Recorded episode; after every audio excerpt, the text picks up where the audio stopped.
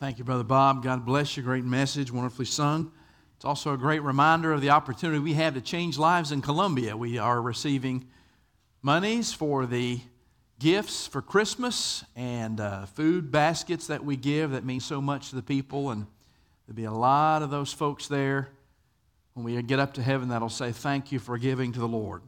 Well, if you have your Bible open to 2 Kings 18:23 today, talking about the enemy's false promises. Welcome to those of you at home and welcome to those of you watching in our Life Center. I pray that the message is a blessing for you as well. 2 Kings 18:23 page 404 in your Pew Bible if you'd like to use a Pew Bible 404 and 405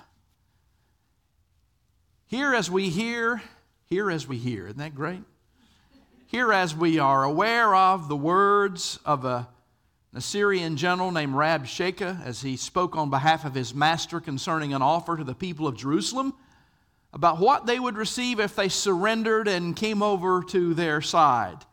And in this, we see a parallel, I believe, of what the old devil says to people about serving him. And we hear the same three offers.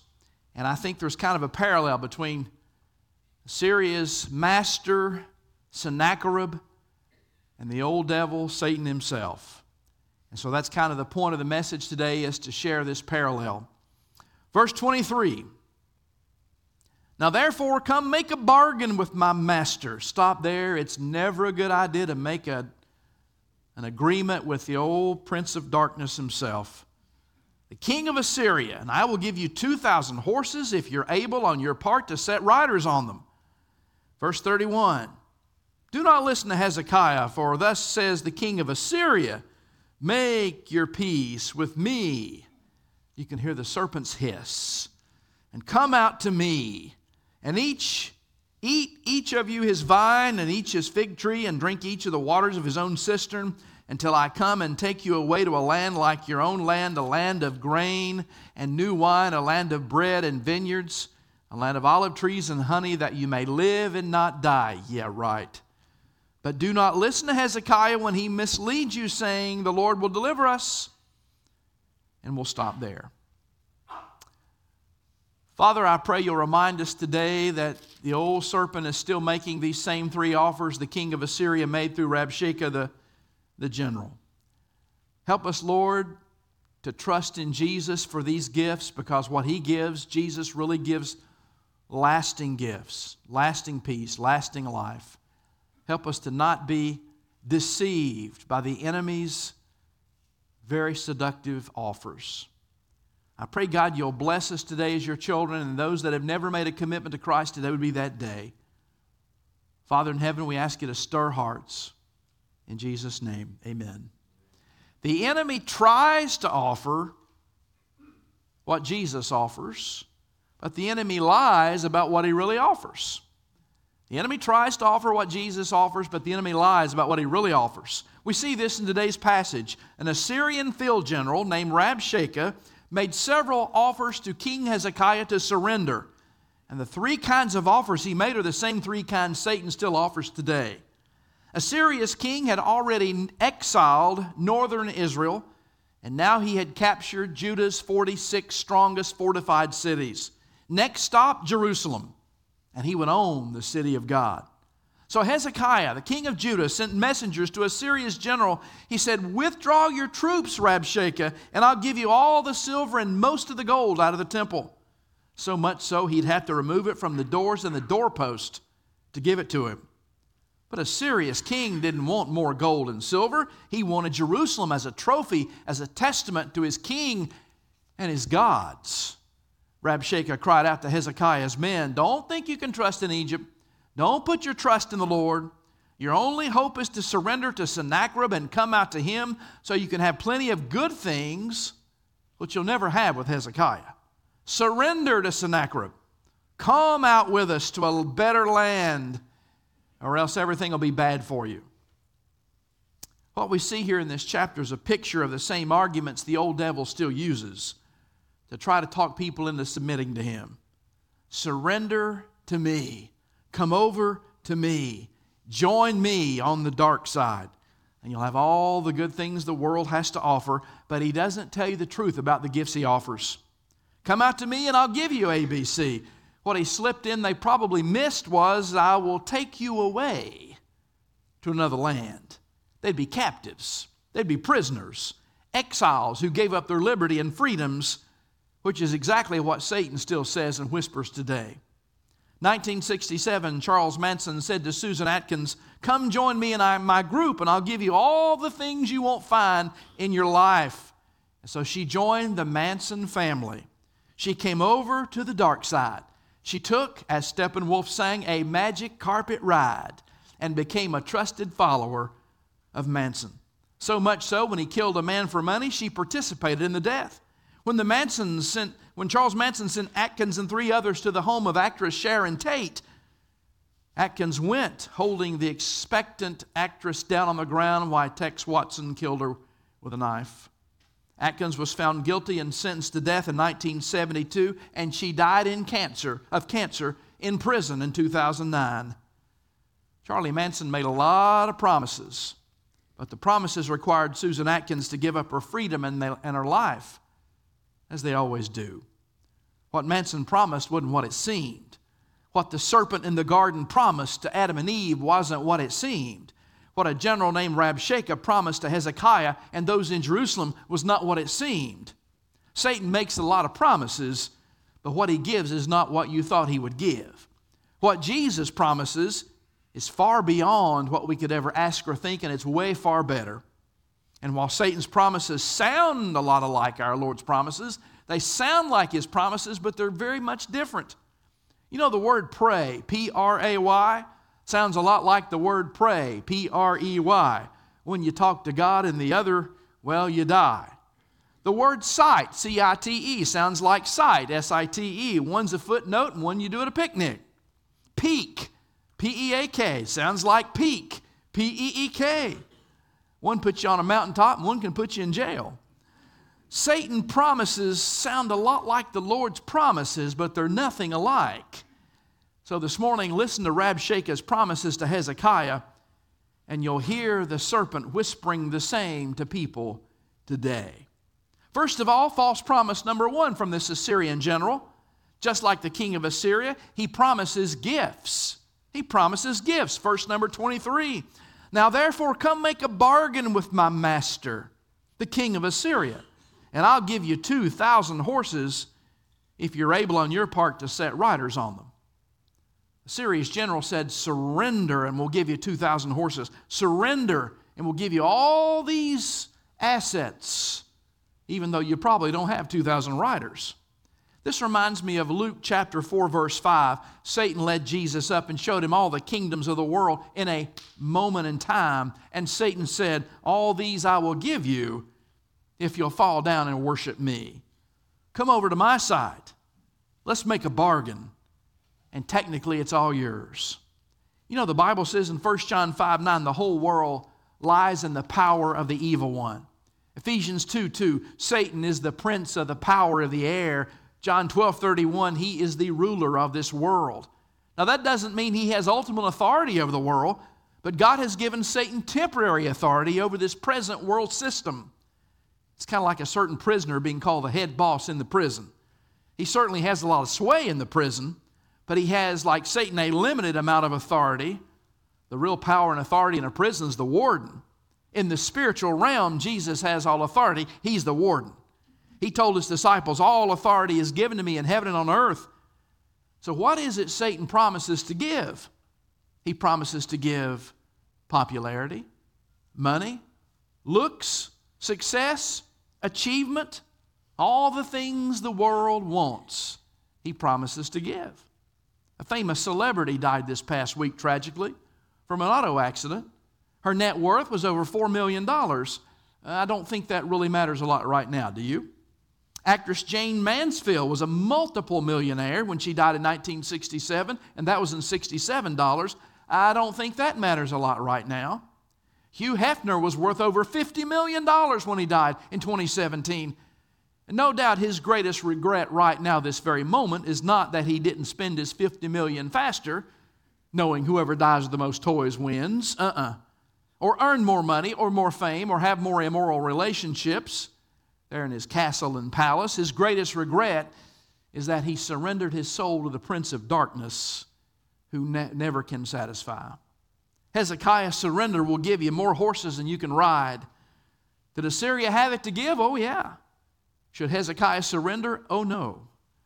As I mentioned Wednesday night, 2 Kings 17:30 and following talk about all the gods the Canaanites, including the Assyrians, worshiped. They worshiped Nergal, the rooster god, Ashima, the goat god, Nibhaz, the dog god, Adramelech, the sun god, Anamelech, the rabbit god, and Molech, the god to whom you sacrifice your own children. To be taken to Assyria would be taken to be forced to worship these non existent gods. There's no way Hezekiah could surrender. Man, this was Patrick Henry's give me liberty or give me death. He had to tell the enemy, keep your gifts, because the gifts came with chains and a loss of freedom and a loss of family and a loss of heritage. It's the same today. A lot of people surrender to the devil in hopes he'll give them all the things they want. Tommy Johnson was one of those. Not only a severe alcoholic, and he was to the point of drinking methanol from the cooking fuel sterno in the cooking cans. But he was just a fair guitar player, never received a lot of recognition or acclaim. But something happened in Tommy's life, his brother said, in the late 1920s that changed his playing and changed his life. Suddenly, as if overnight, Tommy Johnson was able to play the guitar behind his neck, between his legs, and up in midair like nobody's business. His voice was suddenly unique and incredibly difficult for anyone to imitate. Soon Tommy was playing at nightclubs everywhere, and he had big hits coming out, like the one Alcohol and Jake Blues. You can listen to that on YouTube if you choose. Tommy died after playing at a party in 1956. And after he died, they asked his brother LeDell, how in the world was it Tommy could play the guitar so well? Here's what LeDell told him, quote, Now, if Tommy was living, he'd tell you, he said the reason he knowed so much is that he sold himself to the devil. And I asked him, how? How did you do that? He said, well, if you want to learn how to play anything, if you want to play and learn and make songs yourself, you take your guitar and you go to where a road crosses that way, where that crossroads is, and he told him where it was. And you get there before 12 o'clock that night so you, you know you'll be there. And you have that guitar and you be playing a piece there by yourself. And a man will walk up and take your guitar from you and he will tune it for you. And he'll play a piece and hand it back to you. And that's the way i learned to play anything i want end quote LeDell johnson became a preacher but he said the man tommy met he said his brother said the man tommy met was the devil himself and of course, that's where the story came from, be it legend or true, I don't know, that Tommy sold his soul to the devil. Now, maybe it is legend, but here's what's not legend. When a person ignores Jesus and the gift of eternal life, they sell their soul for a whole lot less than the ability to play a guitar. Fame, fortune, immoral living, it's all selling your soul to the devil. Adam and Eve thought they wanted to be like God. They wanted to know what God knew. And so the old devil says, if you eat the forbidden fruit, you'll be like him. So they did. And suddenly they had knowledge, but knowledge they had sinned, and they lost the Garden of Eden.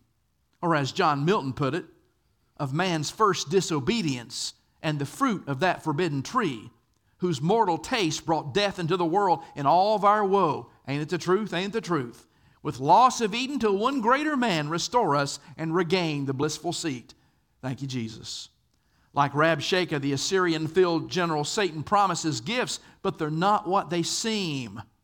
By the way, would Rabshakeh, the general, really have given the Jews 2,000 horses? No. Where were the horses when he made the offer? Still in Assyria. So, had the people of Jerusalem walked single file in full surrender, would they really have been a delivery of the 2,000 horses promised to Hezekiah? And the answer is no no more than Adam and Eve actually became like God. When Satan promised they would. Satan doesn't keep his promises. And what he promises in exchange for your surrender is not what he really gives. However, in contrast, Jesus does give what he promises. And when Romans 6:23 says the wages of sin is death, but the gift of God is eternal life through Jesus Christ our Lord. He really pays, He really gives. Satan offers death, Jesus offers life. Think of it, man eternal life, eternal life, life into the eons and eons and eons. You know, eternity is something we need to think more about than we do. Count every drop of water there is in every river, every lake, every ocean on the planet, and when that last drop is counted, it's still the first day of eternity. Whew, I like that. If you took every particle of sand and every speck of dirt of which this earth is made and count every single one and uh, pause for a hundred years between each piece of dirt and each speck of sand and grain of sand, it's still the first day of eternity. And finally, imagine a globe made of solid iron. The earth is a solid ball of iron, and every 10,000 years, a little sparrow comes along and just brushes the surface of the earth somewhere on the surface with its wing.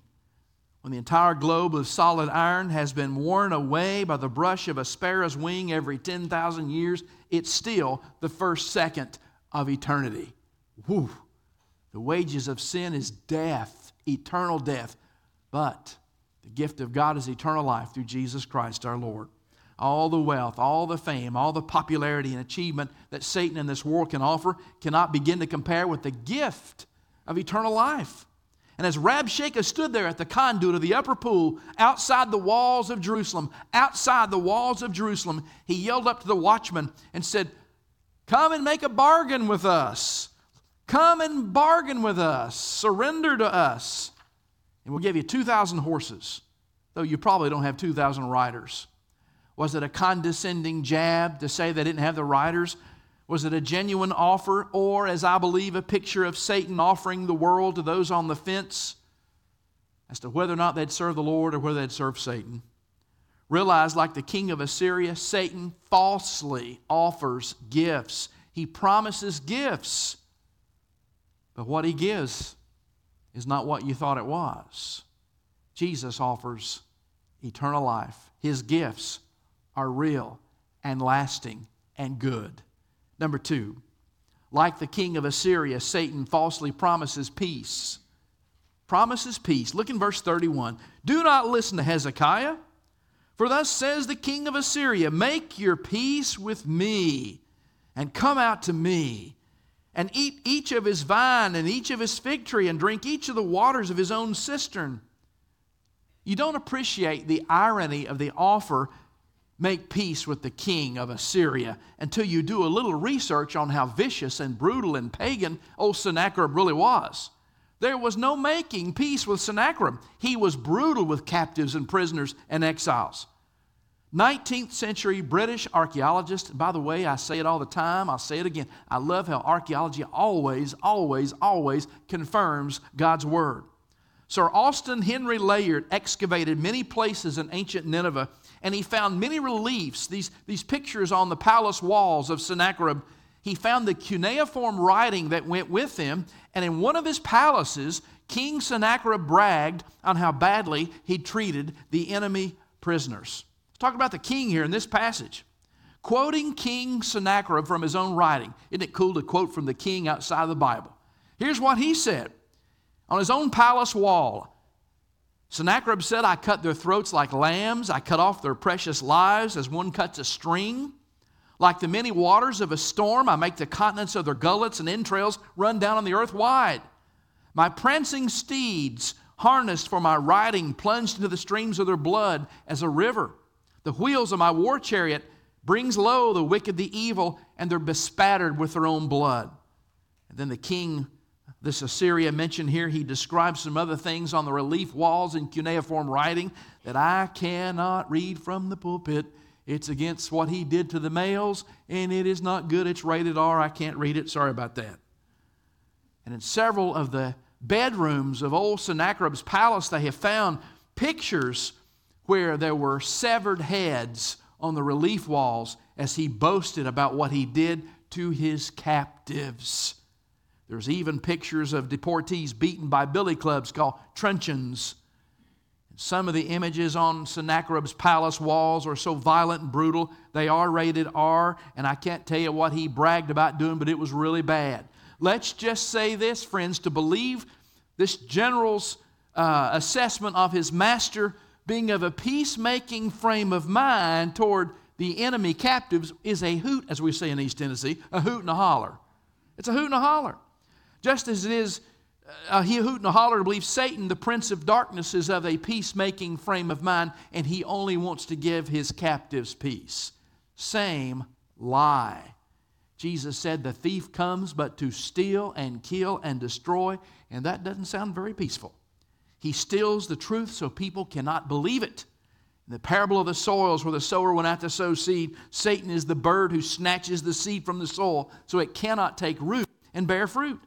Satan is the one who whispers to unbelievers, ah, You don't want to go to a Bible believing church.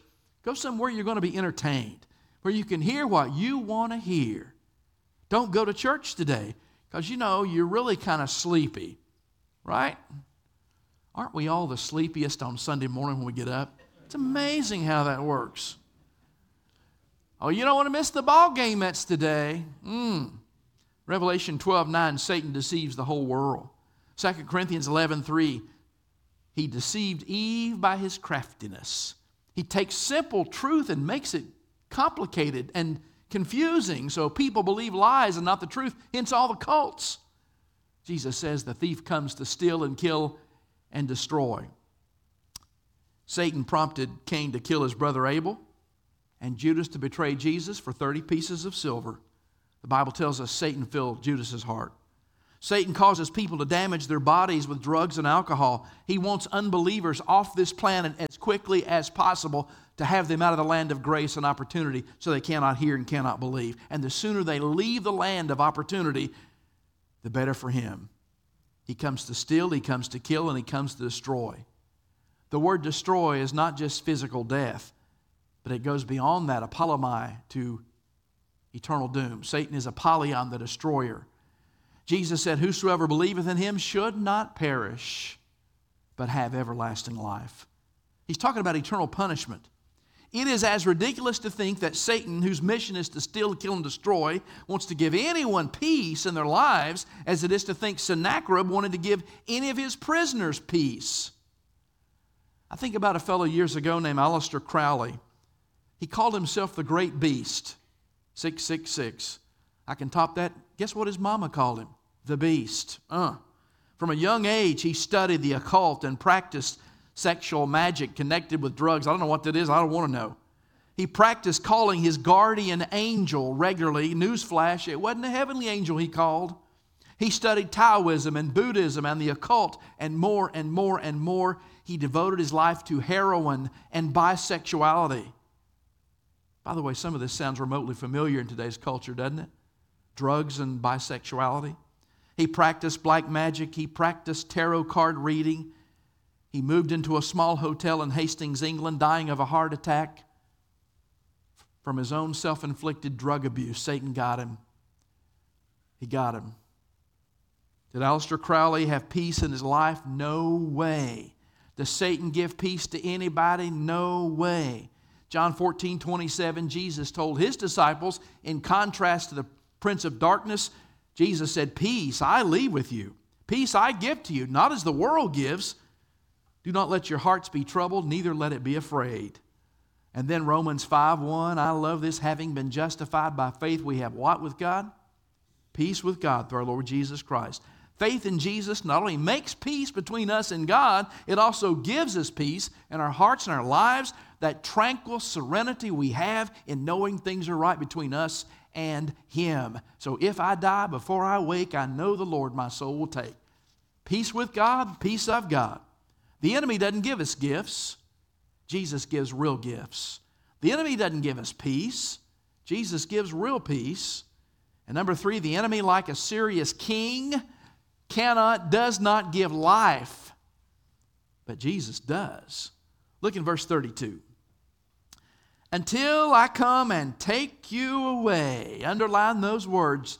They weren't going to get to stay in comfy Jerusalem. Oh, no.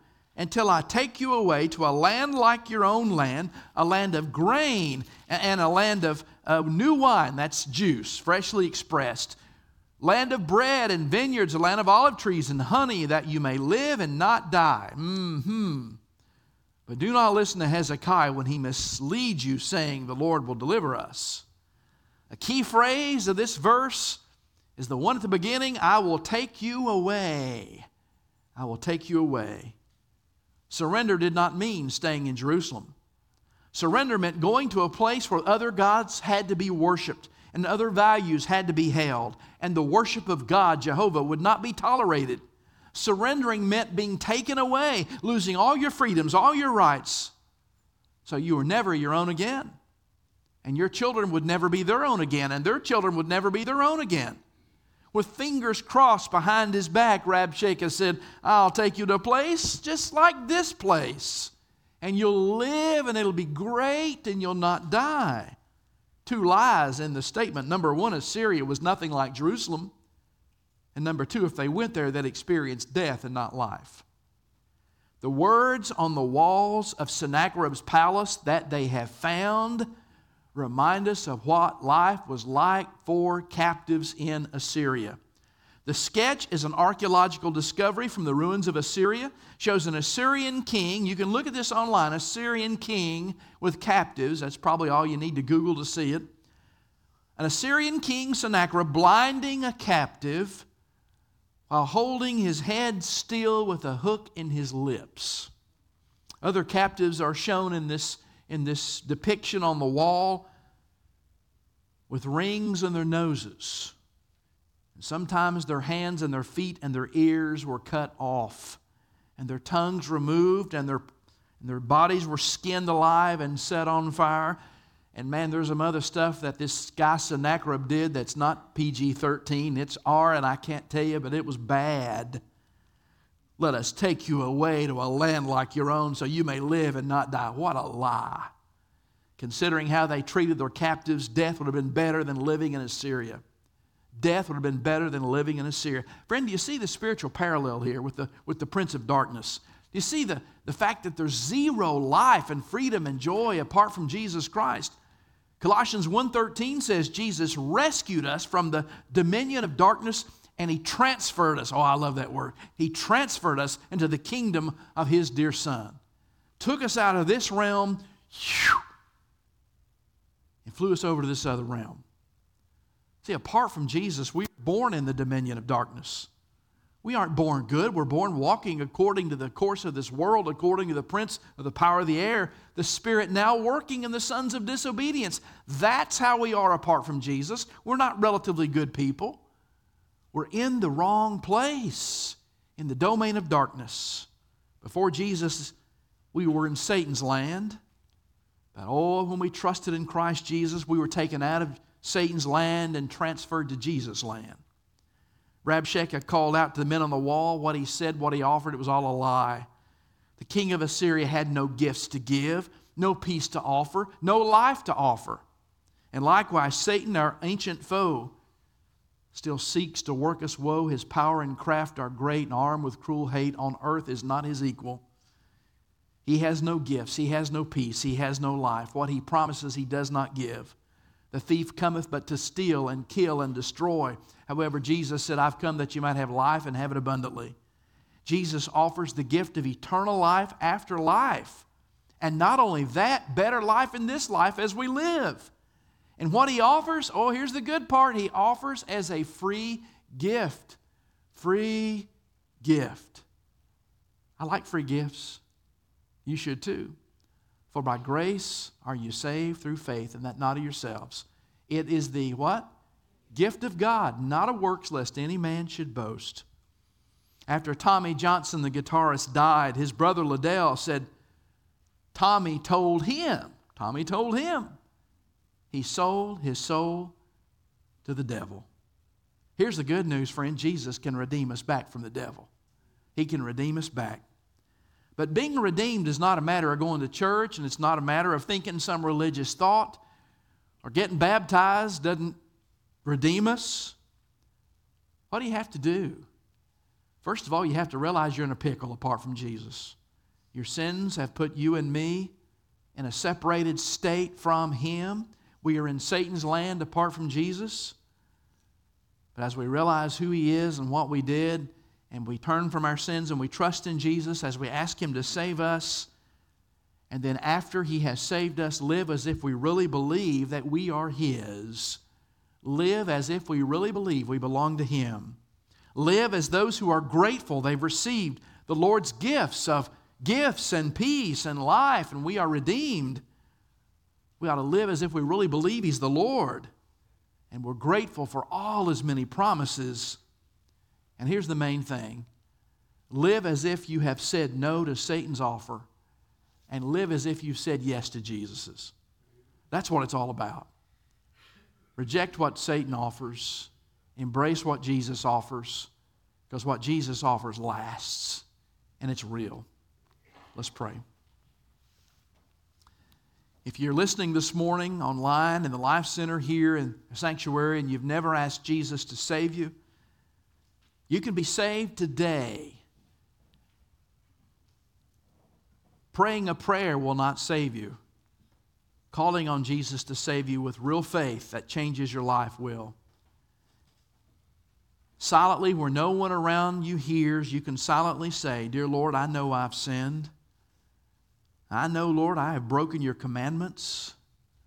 I know that my sins keep me out of heaven. And Lord, I realize you're the only way to be forgiven. I believe the blood you shed on Calvary's cross is enough to cover all my sins. Please cover them now. Please forgive me now. Please save me now. Please come into my heart and life through the power of the Holy Spirit. Help me live for you. I believe you're the risen Savior. Please save me now. Would there be one here this morning, no one else looking around? Would you just say, Pastor, I prayed that today. I won't embarrass you. I won't call on you.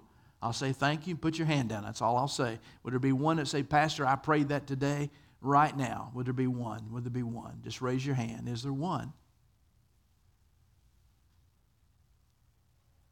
Father, we live among family members and friends and coworkers and colleagues that don't have a clue how to be forgiven and cleansed of their sins.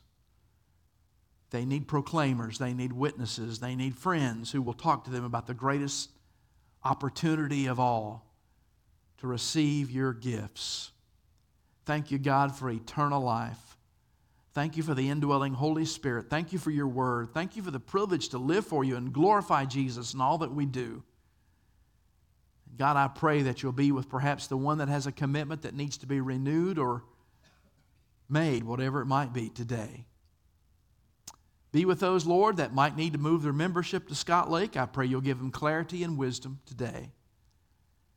Thank you for the chance and the opportunity to serve you. Thank you, we've been transferred from the domain of darkness to the kingdom of your dear Son. In Jesus' name, amen. We're going to stand in just a moment. In just a moment, we'll stand and we're going to sing hymn 296, a powerful hymn. Matter of fact, it is so powerful, it's easier to sing than to live. It's easy to sing words. It's harder to say, Jesus, you're Lord of all, and now I'm going to live it. But that's the hymn number 296 Jesus is Lord of all. If God's tugging at your heart about a decision today to be a member of this church, rededicate your life, to come this morning for some other decision as we stand and sing, I'll invite you to come, all right? 296, I'll stand right here. I got my little trusty mask, so I won't make anybody sick. I'm not sick, but this is for your protection, okay? And we'll pray and we'll do whatever it is God wants you to do today. 296, as you sing it, let it be more than words. Think about it and live it. Let's stand together. I'll wait for you. You come.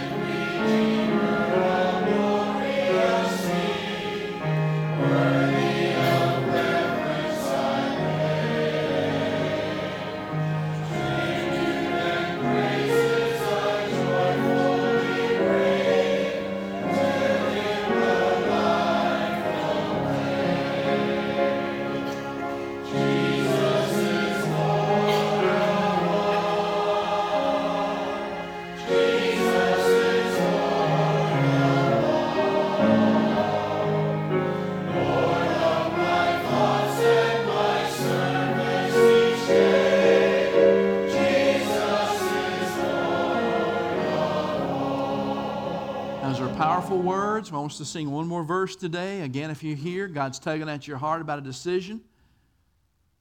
Maybe you're not really attending church somewhere else where your membership is, and your membership needs to be at Scott Lake. Do what God wants you to do. That's the main thing.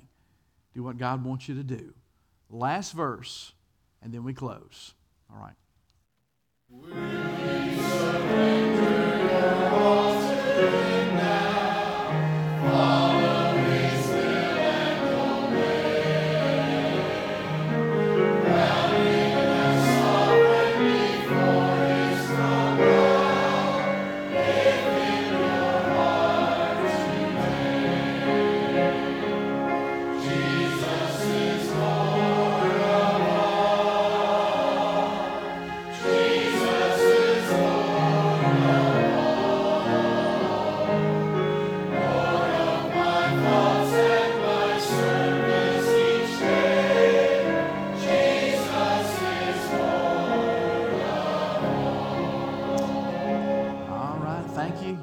Be seated, and I'll ask Rex and Sharon and Myra Cole if you guys wouldn't mind to stand here for just one second.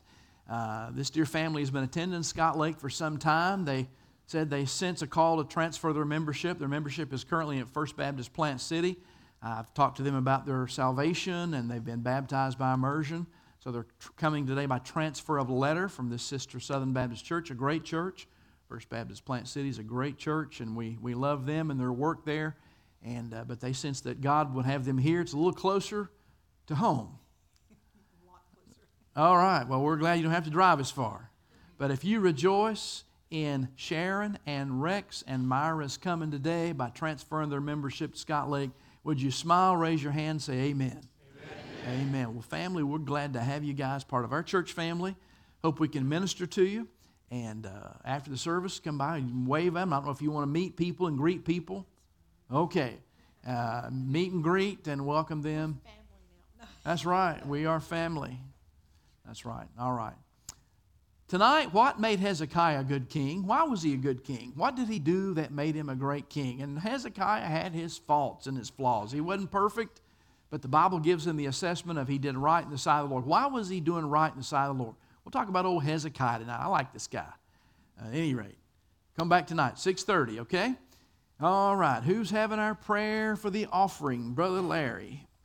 Thank the Lord for the offering, thank the Lord for the giving, and thank the Lord for the Cole family. Appreciate it. Come by and welcome Sharon and Rex and Myra. Great folks. Love Jesus, okay? All right, let's stand.